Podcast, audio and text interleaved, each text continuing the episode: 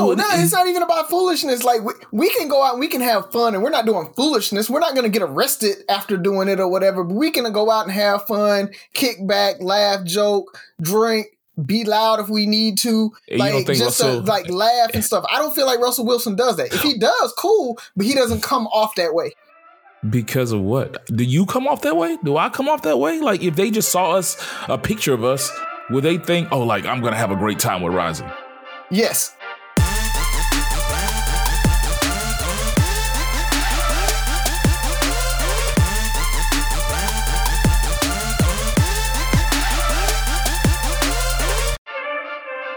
What up, what up, what up? It's Three Brothers No Sense. I'm Tavares Ferguson, aka Ferg. Join my co-host Rozzy and Buff fellas.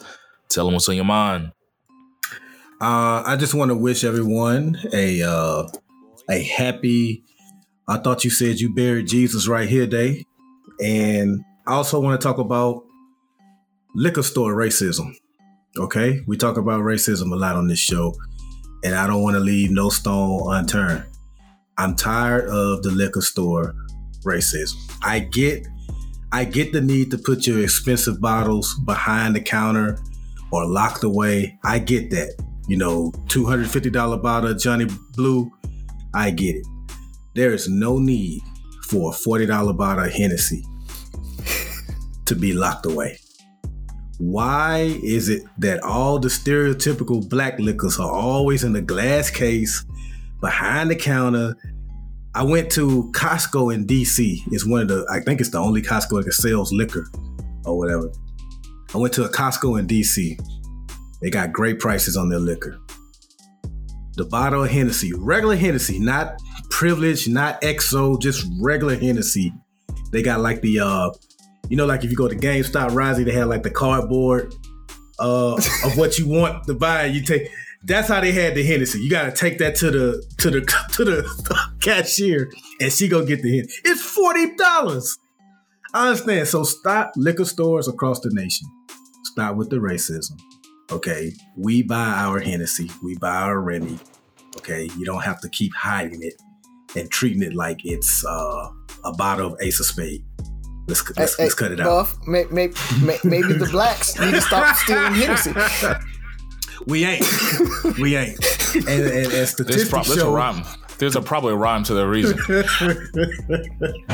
I just I the the bigger question is I didn't know the the colors that had Costco cards with were in their thieving like that. You know what I'm saying? Like it's you know, we ain't talking about uh Nuck Nuck them and uh, yeah, at Jimmy's. Right. It yeah, ain't we, going we, to Jimmy's. We, we, we, we're talking about how much you got to pay to get a membership here. Exactly. so you got to get a membership and you got to be honest. I think it's like preemptive. I think they just say, "Hey, I know black people love them some cognac. Let's go ahead and uh, take an extra precaution just so they won't be tempted to steal it." I'm not a fan of cognac, by the way. You know, I'm drinking a lot less of it. I'm more. I'm getting more into uh, whiskeys and bourbons now.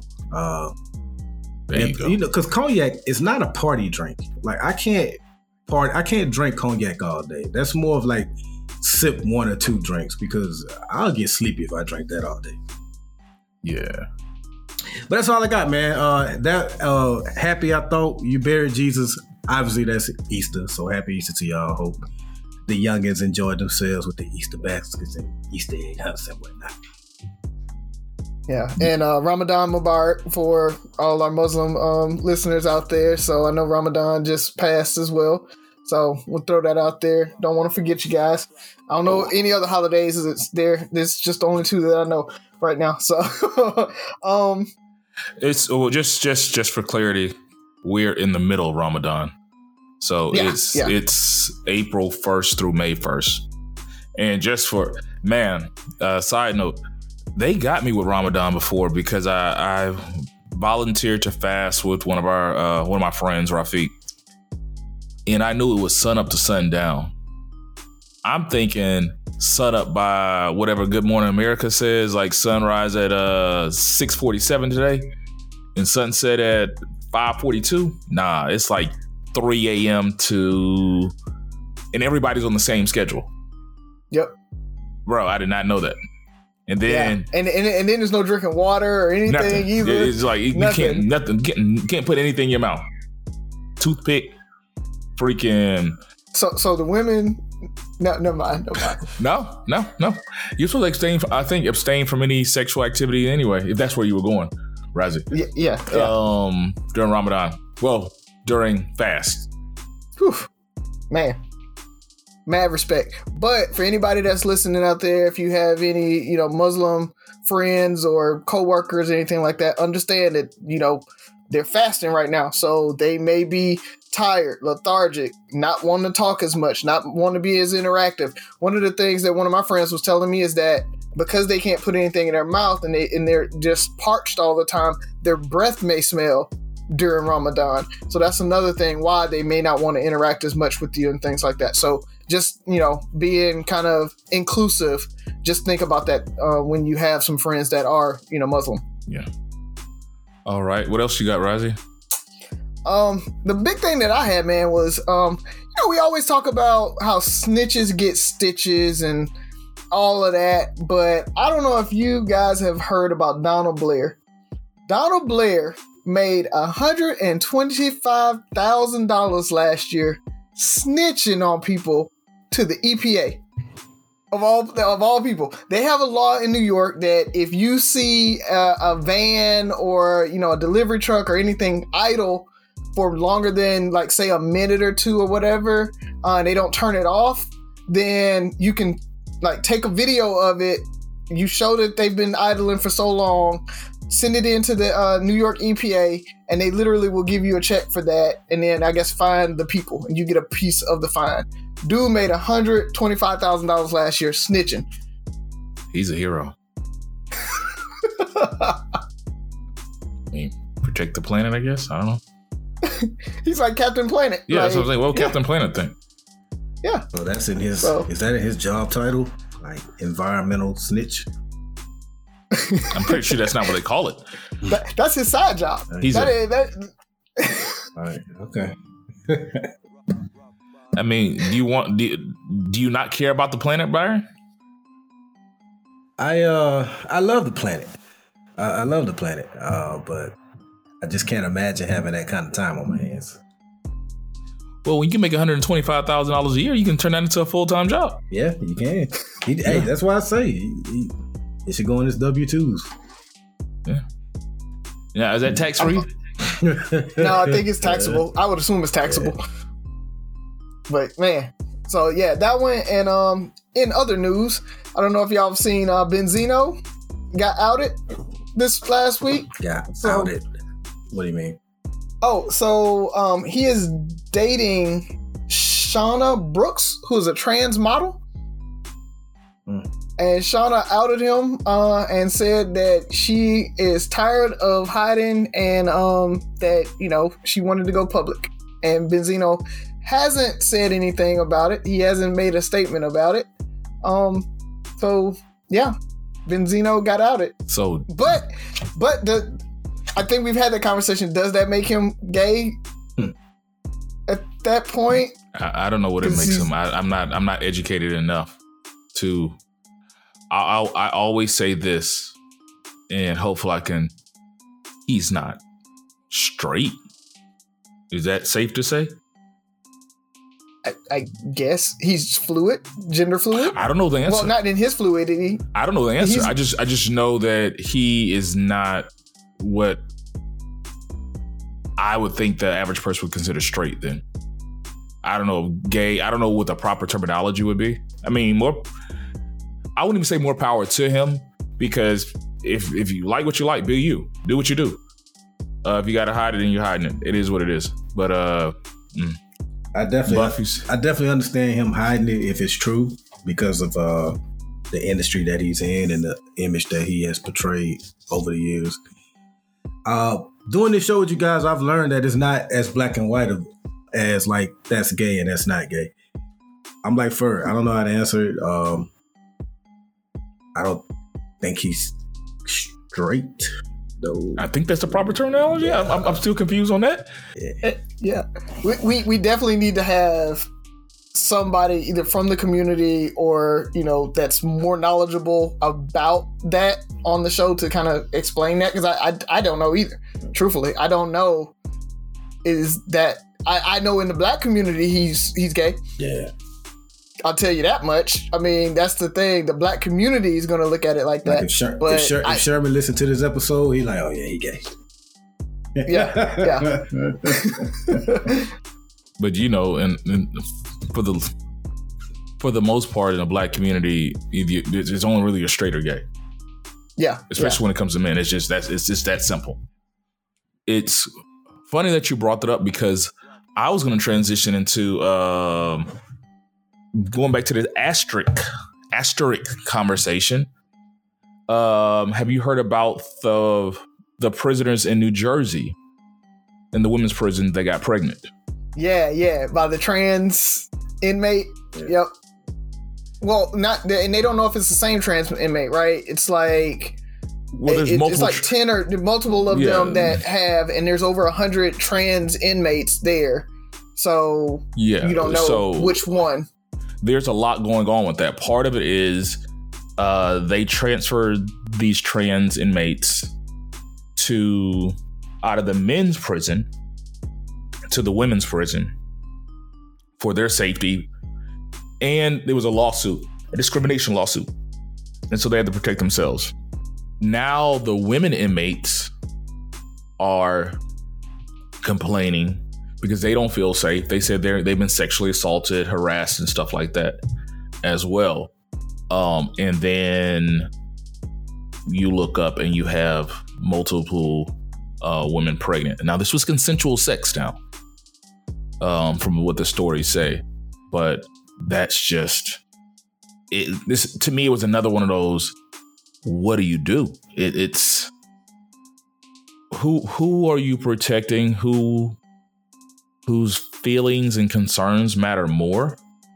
Because I don't think there is one solution that is going to satisfy everyone's concerns or well-being right and this is just, not just in this situation but i think it, it's a it's a it highlights the the argument the transgender argument w- where do they fit in you know are are do you consider them 100% women or men or whatever how how far do you accept it and what about the other people who are in that environment does that make other women feel uncomfortable? Does that, you know, you just never know. Um it, it was just very interesting to me that that this is still not still, but this is an issue. And it hasn't I haven't even seen a lot about it. It hasn't really made national news, and I feel like if it does, it's going to it's gonna be very interesting. And I'm pretty sure Fox News is gonna be all over it and well, I, I I think because it doesn't fit anybody's narrative is why it probably hasn't hit national news or attention, right? I mean, your your trans advocates probably don't want it out. They're not going to talk about it and highlight it. Your anti-trans advocates probably don't want to touch it because they don't want to get canceled, right? Because it, it, that that's the issue that we've come to that we can't have open discussions about these things without being labeled as anti-trans or whatever. Uh, same way with our asterisk conversation. When we had that conversation, I I feel like nobody wants to touch it with a ten foot pole because they don't want to risk and have to toe the line. Hmm, interesting. I, I felt like conservatives would have attacked it more. I think it would have fit their narrative, and uh, but who am I? But don't want to hold you guys up. Anything else? Well, by the time you guys listen to this, it will be the day after uh, Resurrection Day, Easter, Easter Bunny Day, whatever y'all want to do. Uh, did y'all say any Easter speeches? Any? No. Jesus wept. Okay. Jesus is the reason for the season. That's one of them too, eh? I think so. Did you, Buff used to say a lot of Easter speeches, or did you freeze up? Oh no, I was I was a star when it came to that, man. They let me like MC a Easter program one year as a kid. Like I didn't even have a speech. I just like MC all the different uh, grade classes. Yeah, that's that's kind of how mine was. To the point where, especially at my church, I was that that kid. Easter speeches every year when we had to read the uh, "I Have a Dream" speech. Oh man, okay. Have we have brother Tavares Ferguson coming to give him a round of applause? He's going to do the the "I Have a I Have a Dream" speech. I should have memorized it about that as many times as I read it. I don't know why that was just so impactful in the the nineties. A bunny, but, a bunny rabbit that lays eggs. Mm-hmm. boy, I tell you. That's how it is, man. I was a junior deacon, so I did like all the deacon stuff as a kid. It was weird. So like when you talk about MC and stuff and like opening up ceremonies and all yeah. of that, like I would do that. I'd be that what? like the token kid that did that. You started off the uh the singing on Sundays. Yeah, yeah, yeah. I, I can do it. Cross, At the cross where I first saw. what church was this? Was this your mama church? yeah, yeah, yeah. That was at Mount Sinai. Okay. Mount Sinai Missionary Baptist Church. So that was before we moved over to Nazarene. This little uh, Not too much your, your mama church. Your mom. I'm oh no no no not my mama's church. I was like then like I think you might have been a junior deacon by uh because you got kidnapped. Rising, you the junior deacon. I don't want to be the junior deacon. Um, hilarious. I didn't know that. yeah, man. Yeah. About that. So, um, what you got for us? Is Sophie? Sophie's here. Hold on, hold on. Let me go grab her. I got an Easter joke today. All right. Awesome. Well, yeah. happy Easter to you, first of all, Sophie. Happy Easter, everybody. Happy, happy Easter. Easter. Do you have an Easter speech for us? No. Okay. Your daddy did Easter one. Easter joke. You have an Easter joke. Okay. Give it yes. to us. Why was the Easter bunny so sad on Easter? Because lost all his eggs. No, mm. no bunny knows. No. That was a good one. He have, he, yes, yes, it was. He was having a bad hair day. gotcha, gotcha. Got him. I like that one. Yep. I told you I had an Easter joke. But you have, you're ever having you're having a great hair day, Sophie. Yes, I am. Thank you. Oh man. So what y'all got for us, man? I think uh is it Rozzy turn or first? It's your turn to go first. I don't want to go first. Oh. Rozzy? Oh. Uh I can go first. I mean, um so you know, the whole Russell Wilson being lame thing oh. has come up so many times. Um and I've, I've seen two sides of it, right? I've seen people say, "Oh, he's not lame. Women really like him, whatever." Then I've seen other folks just like show a picture of him, like tell me you try to talk to him, or you if he tried to holler at you, you you give him the time of day if he wasn't Russell Wilson.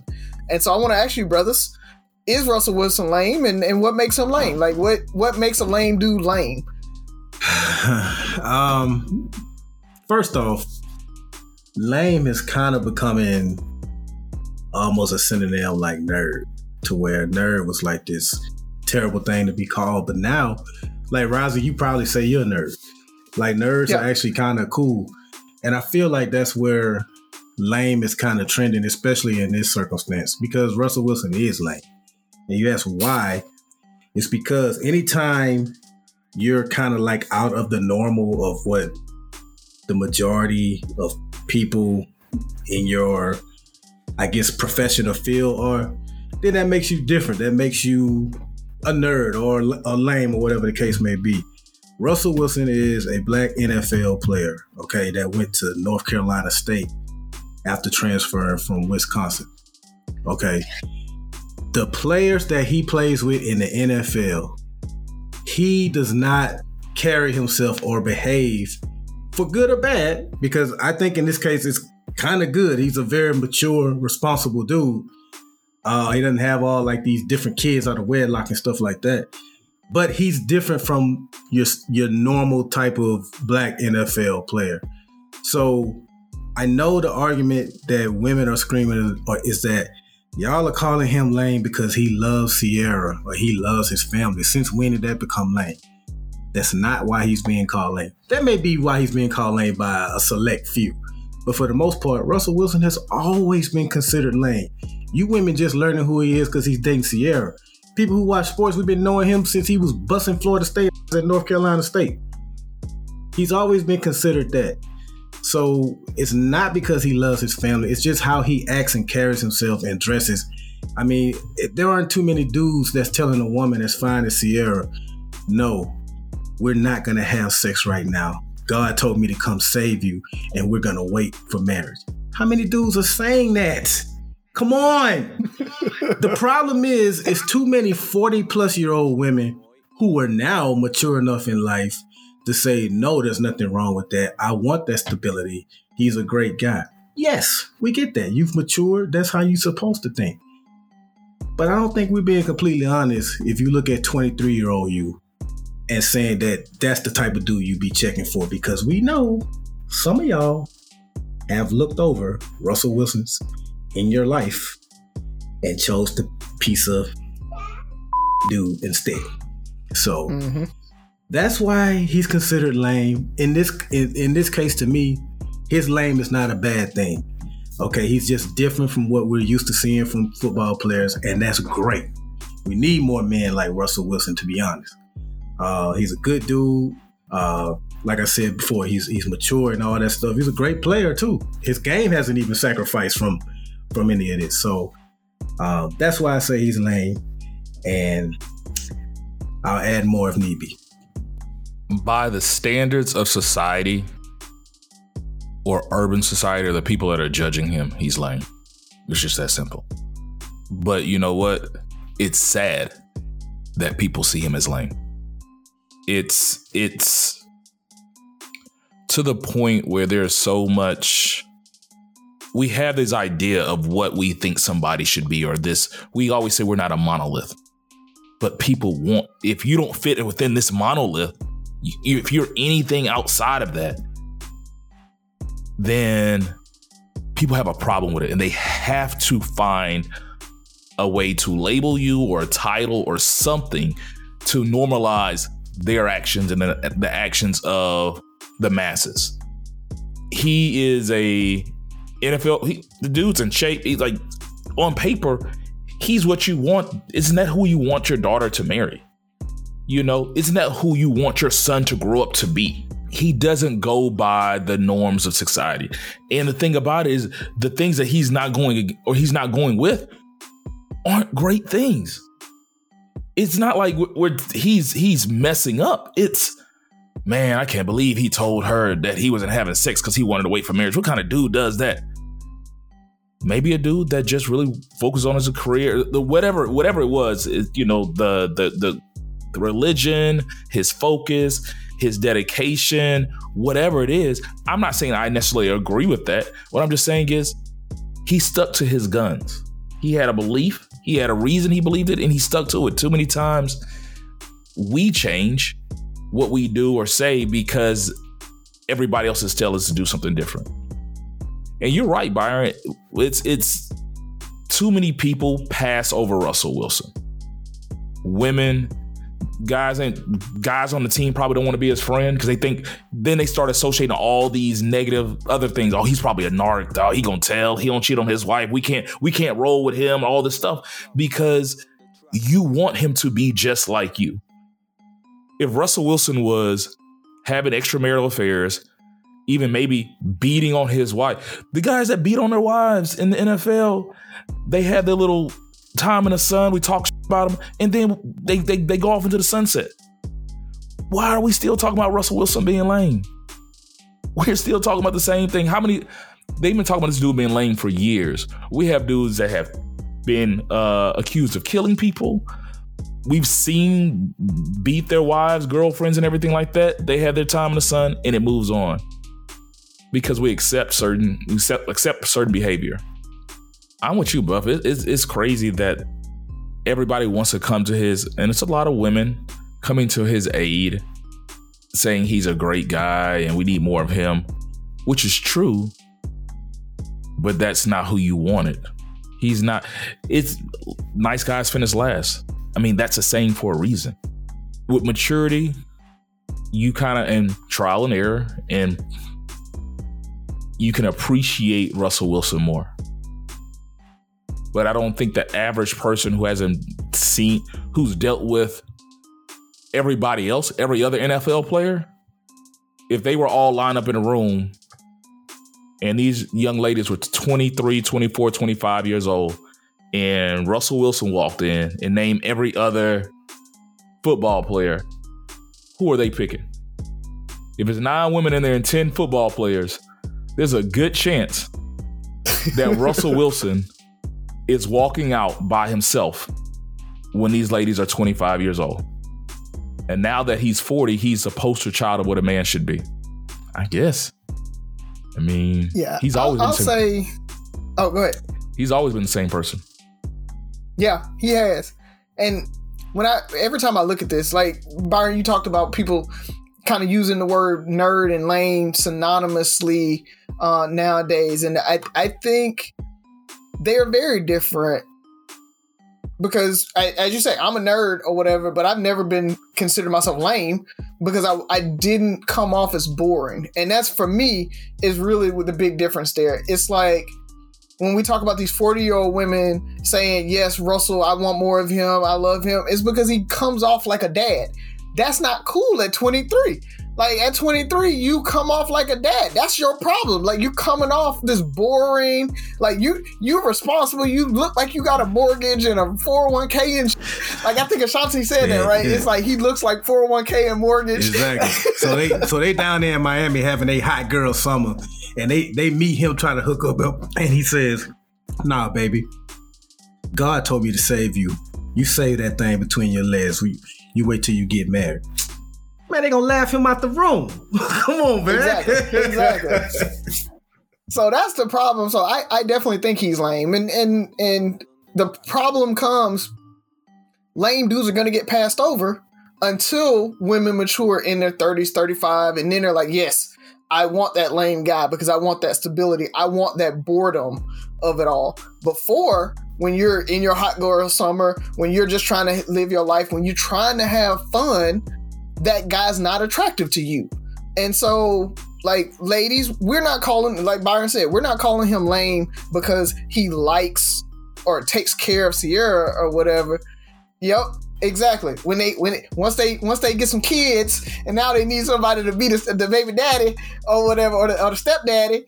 That that's really what it comes down to. Now y'all like, oh yeah, now I need the stability. So the, don't I mean, it's not we're calling him lame because he's responsible or or because he loves Ciara. It's because he comes off like that. He comes off as boring. Like I look at Russell Wilson and I feel like I'm not gonna have a good time with him. Even as a male, I look at him like But what's so I can't boring, hang with though? him. Like it's because he's not doing the foolishness. Like you yeah, it's if he's not being doing foolish if he ain't no, no, it's not even about foolishness. Like we, we can go out and we can have fun, and we're not doing foolishness. We're not going to get arrested after doing it or whatever. But we can go out and have fun, kick back, laugh, joke, drink, be loud if we need to, and like just Russell, to, like laugh and stuff. I don't feel like Russell Wilson does that. If he does, cool, but he doesn't come off that way.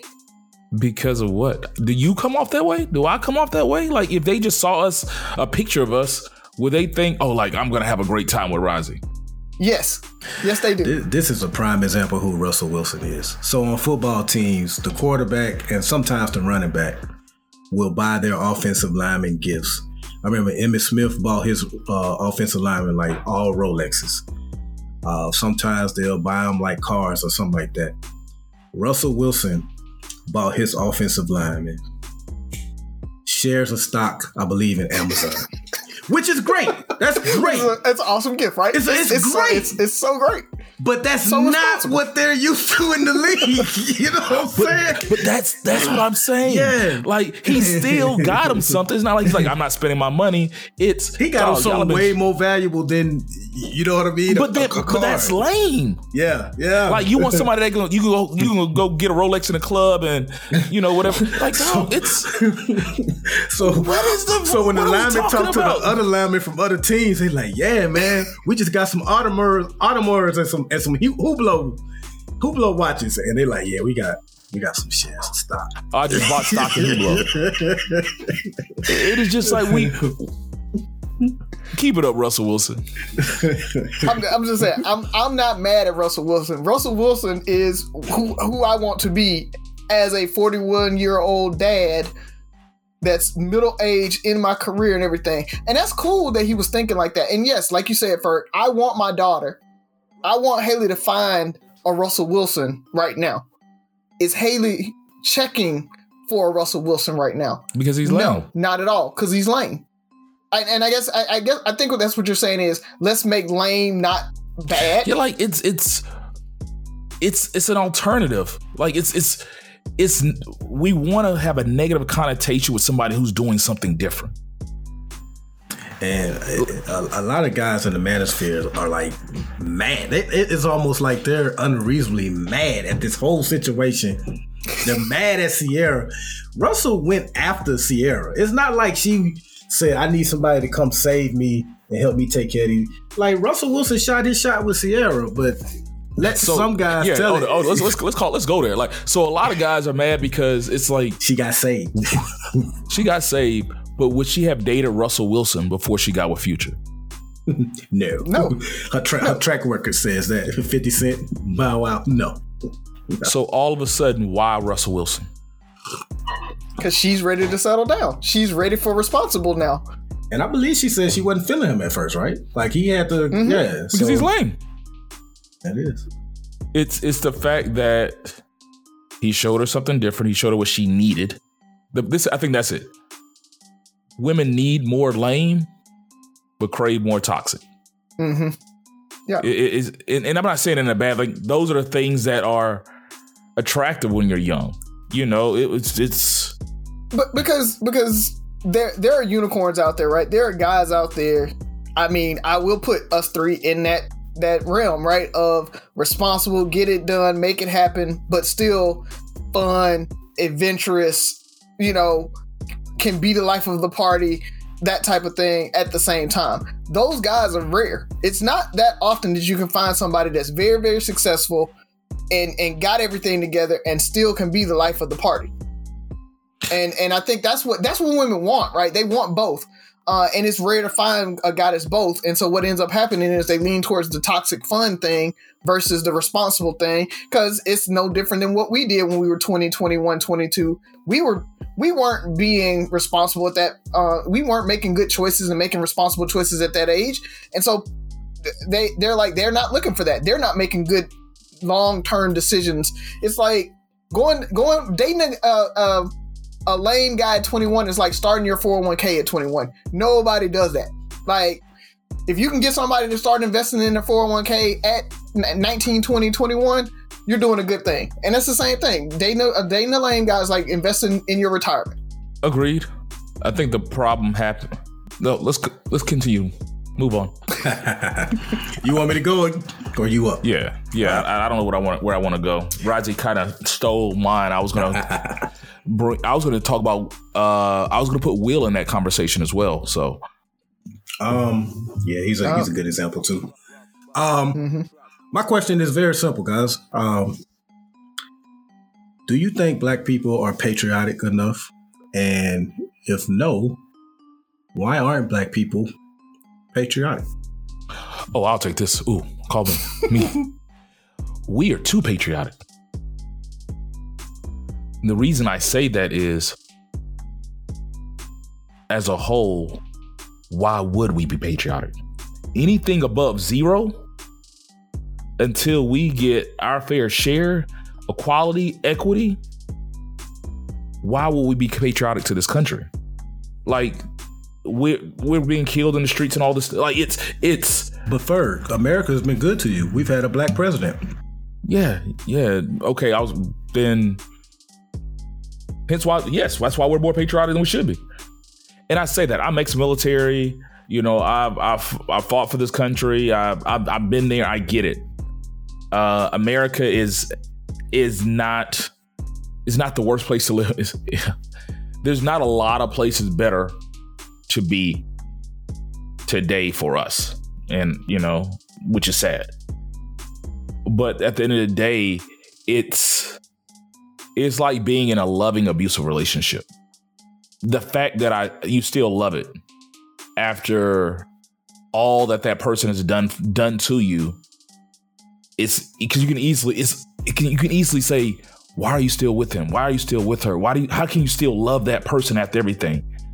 And it's just like, well, they have given me this, they have given me that. So I'm not saying everything is bad. There's people in abusive relationships that are truly that truly love each other. Uh, they've had some success with each other. They've changed each other's lives, but there's still that abuse. There's still that toxicity, and it's and on the outside, it's how can you still be with them? So yeah, we're we're we're too patriotic until the country gives us what we need, even just the the equality, the respect, the protections that we need as people, as human beings. I'm not asking for special treatment. I'm not even asking for 40 acres and a mule. I'm just saying if I get gunned down the street by police, don't try to change the narrative into me being a thug or you pull up the podcast and oh he was anti-police or whatever the case may be. Go after go after the criminal. Go after the person who gunned somebody down in the street. Until they stop putting the Hennessy behind the glass and just expect like, hey, we steal just like everybody else. Then I don't know, man. I feel like, yeah, we're we're too patriotic. Maybe it's not as patriotic as, as they want us to be, but yeah. I, I, I agree. I think we're definitely patriotic, but we we show it differently, right? I I think we're patriotic because we question the establishment and we want to see America get better. We think we can fix her, right?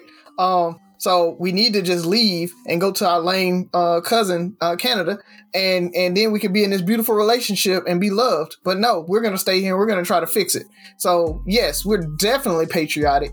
Um, to the point where, like Ferg said, we deal with all this abuse and and don't don't continually call out constantly. And I get it; it's tiring, right? I mean, you I, I think Bel Air, they had a really good example of that when Carlton uh, or yeah, so Lisa was kind of explaining to Will how Carlton had to like continually deal with the microaggressions, and after a while, you start to ignore it, and you start to ignore it. So yes, just because you can fit in, you ignore it, you let it go, you let these things happen, and you let these things go just so that you can get a little bit of normalcy and not constantly be on edge and feel like you're fighting every moment of your life. And I think that's where we are as as black Americans is that we are we let a lot of stuff go because we just can't deal with everything constantly all day in day out and and always be fighting. But we love this country because one our our ancestors built this country. Hands down. Without the free labor that they, that they had, there was no way that they were going to be able to build America to what it is today. Um, and even when you talk about uh, after free labor came the cheap labor. We love this country because we built this country because we've been here just as long uh, as, as, most of these folks that claim that they're you know true Americans. Um, but we just don't have to wave wave flags, and we're not super indoctrinated into it because we see the flaws. We see that America is not this, you know, uh, panacea and everything is great. It really is that it, it, it has flaws, it has blemishes, but we love it anyway. And we're going to continue to fight to make it better and make it stop being a crackhead. We're going to take it to rehab every time it needs to go to rehab. Every time it regresses, we're going to go ahead, pick it up, and like, come on, we're going to get you back to the rehab station. Uh, and then it can come out be a little bit better for a little while, and then yeah, it, it I mean, unfortunately, like crackheads do, it's gonna go ahead and it's gonna regress again. That's gonna be America, but for us, we know it, we love it, just like we lo- love our crackhead cousins. It it just is what it is. You're just gonna be there for them, and so we're gonna always be there for them. Y'all two are so dope. I agree. um, we are patriot patriotic. We just like you said, Rozzy, we don't show it like other people do. Like we're not gonna have flag avatars for our Twitter. We're not gonna have, um, you know, God bless America banners on our pictures and stuff like that. Like we don't show it that way. Like I know a lot of, I'll just say, you know, white people that like to have American flags in their yard and things like that.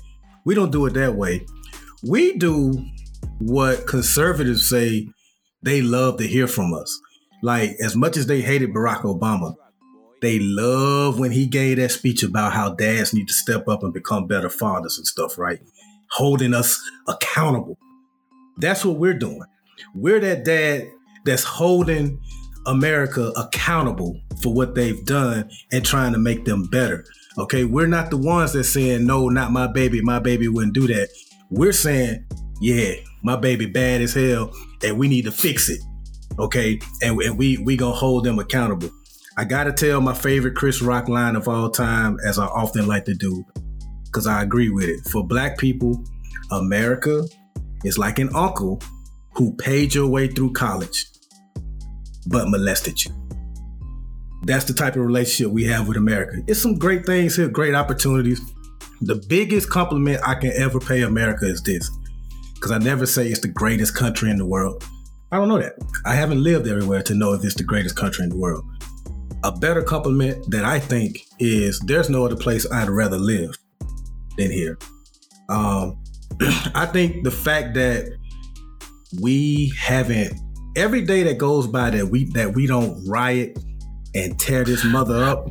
I wanted to say that, but I didn't want to be that guy. I didn't want to be that guy. Every day that we don't do that, we're showing our love for America because we saw a group of people that got upset about an election and, and, and chose violence. We have a, a much greater grief with this country than who's gonna run the country for four years. Okay, they're talking about the election was stolen from them. Mother bleeper, our ancestors was killed for even trying to vote in the first place. Or y'all gave us these bogus tests we had to pass or, or pay a tax that we couldn't afford. So I want to hear about a stolen election when our people was getting hit in the head with bricks just for trying to vote. So that that's that's y'all y'all pretty much said everything I needed to say. Um, I, I did want to squeeze that Chris Rock line in there because I love it so much. But it, it really is like this country. Just to just to piggyback off that, it's really like working at a job and you getting passed over a promotion and you find out like it's it's it was solely because of your race. Like there's no other reason. Like the emails have leaked. You got passed over promotion because of your race. You sue the company, they wind up giving you the promotion because you win your lawsuit. And then a year or so later, this same company is telling you how you need to be grateful for being in the position that you're in. Yeah, I'm in the position I'm in, but I had to fight for it. Like a lot of these rights and things that we have here, the equality that Ferg spoke of that we need, the only reason we've made the grounds we've made is because black people have fought for it. I love how Nikole Hannah-Jones corrected Chris Wallace in a recent interview when he was like, you know, America's done all these great things. By the way, he was so taken aback by the fact that there were racist 20 and 30 year olds in 1930. He was like, You think kids from Brooklyn were racist and they were 20 years old? She was like, Chris, who you think was in the Klan? you think it was only 60 year olds in there? it was youngins in that too. But um, I digress. Um, that's pretty much y'all. Y'all hit it all though. Y'all hit it all, man. So I'm gonna play off your question, Byron and we both, all three of us, pretty much said black people are patriotic because we haven't burned this motherfucker down yet. Sorry, Razi. But if somebody outside of us, another race, or is you know a, a patriot, a patriot that you know the typical patriot, you know whatever listens to this and their first thought is go back to Africa or leave, why do you think they feel that way and what would be your response? I think they believe there's one way to show that patriotism, and they don't buy the answers that we just gave.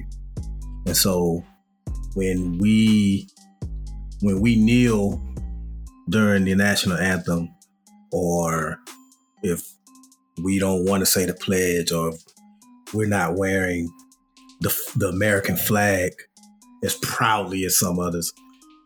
They look at that as, oh, you're being ungrateful. You don't love America.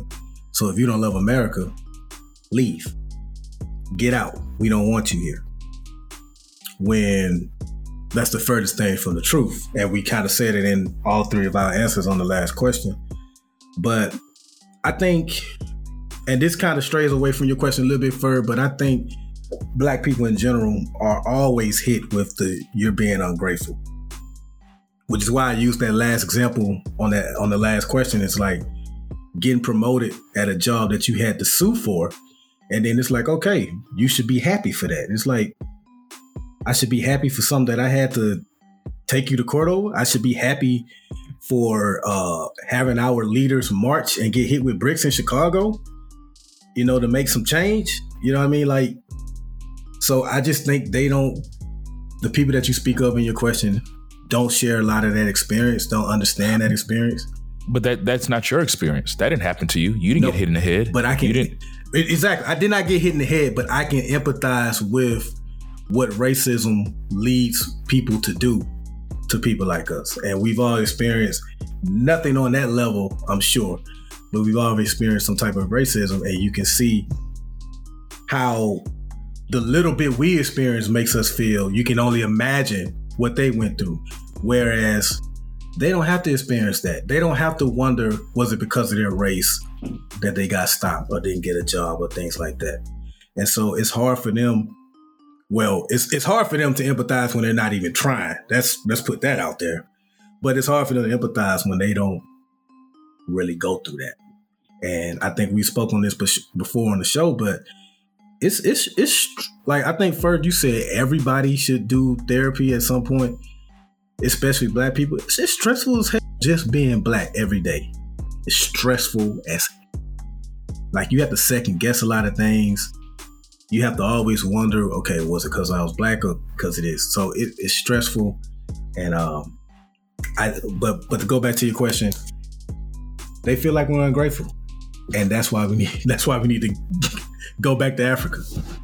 So what what would you tell them? Like, I, I think you hit on it. I mean, you hit on it. Is there anything else you want to say to them? Like, if if, you, if that person called in today and this is a radio show, go back to Africa, Byron. You're ungrateful I love black people. I don't see what the problem is. You guys are, I'm tired of you guys downing America and assuming that everybody white is racist. Whatever the argument is, right. how do you respond? Well, if we have enough time, I would say, okay, you ripped me from my family. You forced me to come to your plot of land and build your house, right? Build your house. I built that master king bedroom you got, the master bath, I built the three bedrooms for your kids. I did all the electrical work, the wiring, the watering, all that stuff. I built the house. You forced me there.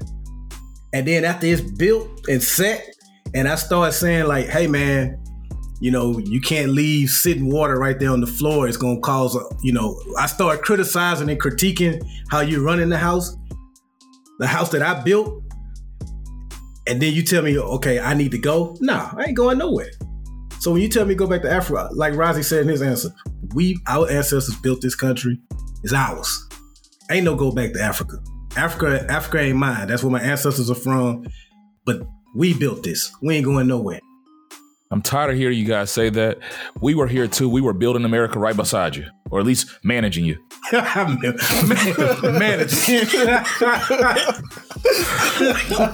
because it's pushback. You know, I feel like that's what the new history books it, I, You know, I could imagine getting being offended when you saying, "Oh, only black people built America." My grandfather was an immigrant, and he came here and he dealt with all this, and he helped build America. Okay. He worked on the railroad because that's what that's those to me. Well, that's where that. Well, to go to go back to 2020, they felt like the election was stolen from them. They felt like uh, the majority of the media lies to them. They feel like Pelosi isn't fit to be the Speaker of the House. They, you know, they feel like affirmative action, Ketanji Brown Jackson. It's a lot of things they cry and whine about. Okay, take your ass back to to, to Europe. Yeah, we good. Mm. We made a lot of the adventures here anyway, so we good. All right, Rozzy. Yeah, I I I think all of that what Byron said it, it really comes down to one big thing that I see is a lack of critical thinking. Mm. So the same the same way they don't understand the difference in critical race theory and black history, and they don't understand that black history isn't critical race theory is the same reason they can't understand that we can criticize America and still be patriotic and love it. We don't have to leave because we don't like some of the things that's happening. That's like, you know, like you you, you gave the example of building a house. I give the example of in a relationship, if you tell the other party in your relationship, hey, I don't like how you do this thing, that doesn't mean I want to get out of a relationship. That just means that, hey, we need to work on this for our relationship to make it better. And so that's what I'm trying to do. And so that's what I would tell them. They call me saying, if you don't like it, you can leave. I'm like, no, how about we fix it? How about we make it where everybody loves this nation to the same extent, or not even loves the nation, respects the nation? Because I think that's the other part about it is we are patriotic. We love America. We don't respect America as much as they do. Uh, and it's because we can see all those flaws that they pass over either by just cognitive dissonance and just like knowingly dismissing it, or again, that they just lack that critical decision making and critical thinking to be able to say that doesn't make sense. Oh, there's all this data that says that black people disproportionately get denied for loans. Black people disproportionately get killed by, um, you know, law enforcement. Black people disproportionately insert whatever thing that happens to us. You can look at data and statistics for that, but they won't look at that because they want anecdotal evidence. Well, I have a black friend, so I like black people, so I'm not racist and they don't understand the difference of racism and being racist. Uh, that's another thing. Like they don't see the difference. They don't see the systemic part of it uh, because they are only looking at they're not racist until some you know one of their white friends dates a black guy and then they're calling her all kind of nigger lovers and everything else. So there was a little bit of racism in there already, right? You, you that N word slips out when you get mad and stuff like that, that lets you know that it was deep down inside of you, and you can't go back and say, "Oh, I'm not racist. I just said it because I was mad." It, it, had to be in you already for it to come out. You know, I don't, I don't accidentally call my wife a because I don't think my wife would be a bitch. Like I don't think that, so it doesn't accidentally come out. So if you accidentally call your wife a bitch, more than likely you felt like she's a bitch. And it's the exact same thing with us, and it's the exact same thing with you. If you're racist, you're racist. Just say that, and and call it a day. So when you talk about trying to explain that to them, I can't save everything, everybody, and I'm not gonna explain it. I don't have to explain myself to anybody. It takes two people to argue, and I'm not arguing with idiots. So, eh. Touche. The, the only reason I pose that question, because I think one of the things we do for the show is try to encourage and increase dialogue. So if we had that opportunity, because it's easy to shut down, it's like, you know what? I have the opportunity to potentially change one, or at least let one hear something that they may never have heard before. And who knows where it'll go. And that's part of the reason we, we, we have these debates on everything. You know, when it comes to men, women, black, white, whatever, it's let's have the discussion. So hopefully we can take something away from it. Others can take something away from it. But I agree, it's it's it's it's tiring. So you both had great answers. For me, I, sometimes it's very simple, and I've I've used this debate with some of my male friends when it came to talking about women and their wives. If it's so great, let's be honest. Would you want white America to trade places with black America? Would you every statistic you get look at that. If you if if knowing that you can be potentially pulled over and yeah, as a white man or white woman, you can still be, be potentially pulled over, but at an X amount greater time. Like let's let's just apply those statistics to your life, to your kids' lives to your your wife, your brother, your sister, your family, would you trade that? Would you like to be so many generations behind in generational wealth? All those things. And if you can't understand that, then you don't want to understand it. it. It's tough. And Byron, you were hitting on something about all the stuff we've been through, even to how hard it is to be black to, today. We need th- therapy. It is exhausting and compared to because you hear that argument well, you guys aren't slaves and that stuff's not happening to you. They're not, it's gotten so much better. Things have got, some things have gotten better. Some things just have changed. It's the dynamics. It's the fact that now I have to co- continuously think am I getting passed over? Was that a microaggression? What what was going on? Am I overreacting? You know, you have to think about is this racism? You have to think about if you get pulled over by a police officer who might not be racist at all, but the thoughts that go through your head during that that random traffic stop. Byron, so, so, like your heart is beating. You're you're thinking like, will I make it out of this alive? Will I make it home? That's a realization. Should it be that way? If I got pulled over 10 times, all 10 officers might tell me to have a nice day and give my ticket, and three or four of them might give me a, a pass and tell me to get my tail light fixed. We don't know. But every one of those traffic stops, and I can tell you, I can have those 10 experiences. If I get pulled over 11 times, I'm still going to be nervous. There's nothing that's changed or developed in America today that makes me feel safe being black in America. There's nothing that gives me hope that things are going to get better. We love it because this is all we got. And we know that there's places worse than this. But like I said, it's like that abusive relationship that you just you can't leave because you love it. And you understand that it's that it's gonna always be like this. And just hopefully day by day gets a little bit better Maybe, maybe, maybe America's not mad at me today, and I won't get slapped. That's all you can hope. That's all you can hope for on a daily basis. Is if I can just make it through this week without getting slapped by America, because I love it. With that being said, let's go ahead and close it out. I'll jump in first. Um, mine's pretty simple, man. I I know you know most of our demographic that and listeners are are have kids or at that age where they you know have young kids or could have young kids and I've been I love board games. We talked about it, you know, plenty of times on here. Me and my family we love board games and we've been playing the game of life is the latest one that you know the kids have got on and I mean they play it constantly. So, but I will tell you the game of life really gets your kids thinking about going to college, whether they want to have kids, how much talk about generational wealth and building it and everything like that.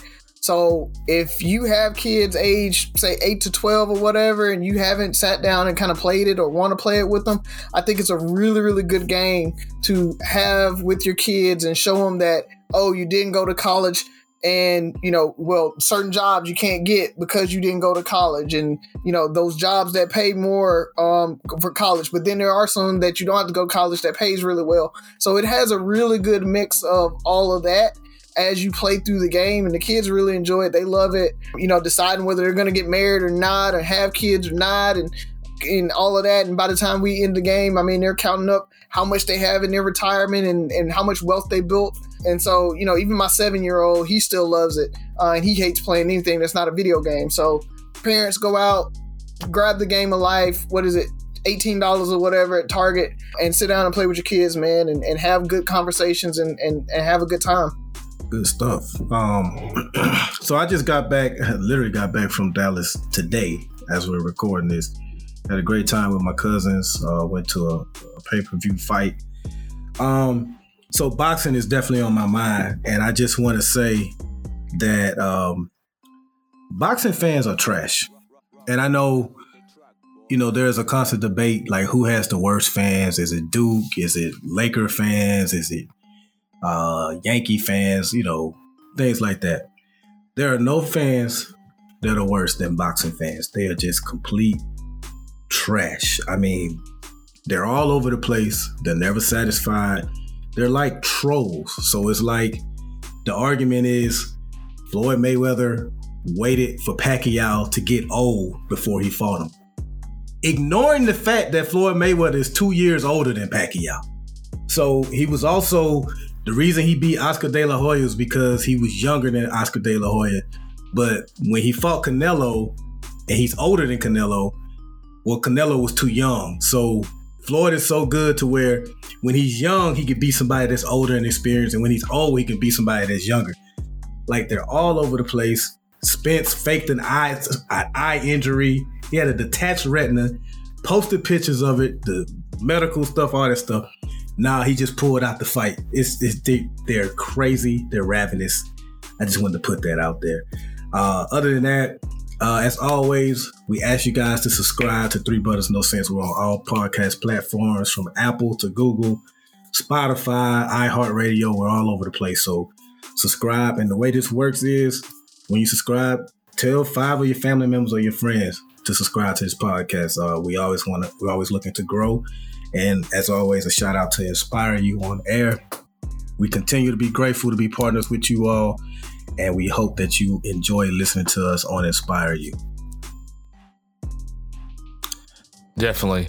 Uh, it's funny you have that comment because I, being a fan of, uh, well, I don't even know if I'm a fan of that team anymore. I can't even say. But the way you were talking about how fans act, and this is how it was broken broken down to me. Fan is short for fanatic, and it it's it throws logic out the window because fans have a narrative they need to spin. It doesn't it doesn't make sense. It's just it's all emotion and because I don't like Floyd, I have to have a narrative. And then what's so crazy is most fans aren't really fans. It's only so many people. And so if there is a popular narrative, everybody goes with the same narrative because it's easy to be in in the, the, the number. Like if you're a Floyd Mayweather hater, it's easy for Roy Jones Jr.'s fans, Pacquiao fans, anybody who is not a, a Mayweather fan to jump on the anti Mayweather bandwagon. He's a popular people that hate the Lakers. It's easy. The LeBron hate. It's easy to jump on that bandwagon because you have Celtics fans, Heat fans, name it, whoever, they can all galvanize at this one point and say put all their energy into one. Because it's only so many people or so many teams that are just hated. Like there's probably if you name if we came up with a list of 10 most hated teams or players in sports, we're gonna talk about the same people. LeBron's to be on that list. The Cowboys are going to be on that list. The Lakers are going to be on. It's going to be so many teams that people are always going to talk about. So that's how it is. Um, in a in an effort to say some things that are good are going on, I think I always like to see more inclusion. So my daughter's seven. She loves, you know, art, coloring, stuff like that. So I love to see the new like boxes of crayons and stuff they have that include that's more about pigment. So they had when you know when we were growing up, if you had to color somebody black, they were all brown, and if you might make them a little light brown, or you might have them peach, or something, like you you only had a couple of options. And the white people, we just left white. You know, it was. And now they had that that that box of crayons. I always thought that was cool. But recently, Band Aid came out with uh, what I would call an inclusion line a Band Aid. So they have different skin tones. So, you know, we all growing up as boys. Rising, you probably wasn't as bad, you know, because I think you're almost Band Aid color. but you remember, Brian, we're growing up, you see this big, this big Band Aid on us that just didn't fit in. You know, um, so it's always good to see companies saying, why don't we just get more band-aids that fit other skin tones. Like, I don't know how long band-aids been around, but for them to just do this recently, it's not rocket science. You know, so but I, I commend them. I love to see those type things. So I think that's a positive note. Once again, thank you, Inspire You on air. We'll look forward to uh, continuing our relationship. As a matter of fact, we should invite the ladies to the show one day. I'm with that. Get them on. I would have. We need so March was messed up for us, but I wanted to add them on last month. So yeah. Yeah, yeah. So definitely got to get you ladies on the show soon. Tell us what's going on. Talk to the people about Inspire You, how you guys got everything going. Yeah, we need to make that happen. Anything else, fellas? That's it. Oh, who do you have in the playoffs? You know I'm a Heat fan. Y'all look good, bro. Yeah. Matter of fact, shout out to Bruce. I think I'm maybe heading down there to Atlanta this Friday to catch yeah. a uh, uh, Hawks Heat playoff game with them. And what's crazy is this year I can agree with you. They look good. But if they win the playoffs any other year and just like this is who I got is mm, they're the number eight seed. Do you really have them? But yeah. because you're a fan, yeah. you're you're the logic's like, yeah, my team can win. Dude, they squeaked in. But no, them boys look good. Mm. They beat the brakes off the mm-hmm. Hawks. Riser, you got anybody? Nah, you know I don't play. I don't watch it to the finals. So the Heat did look good. I'm gonna be a fan and uh, hate on the Nets. I'm okay as long as anybody but the Nets win. if the Heat can't win, I wouldn't mind seeing the Suns win it. Because Chris Paul has been a great player for a long time. It'd be cool to see him get a ring. I, I could, and that I, I can. The, top teams I would like to see is I I, I do like the Heat right now. I kind of want to see Steph do it again. Mm. I kind of want to. I like that. That dude has some work ethic, and I want to see him win it. And I want to, I want him to win it. Yeah, I know what you mean. All the talk about him. I, I guess Chris Paul. I would like to see Chris Paul get one because yeah. I think that will solidify his legacy. All right, fellas. Great talking to you. I'm about to go eat this pot roast. Three Brothers No Sense. Your favorite podcast, Six Rules of Podcast. Listen, like, share, subscribe, comment, and most importantly, listen again. Talk to you next week.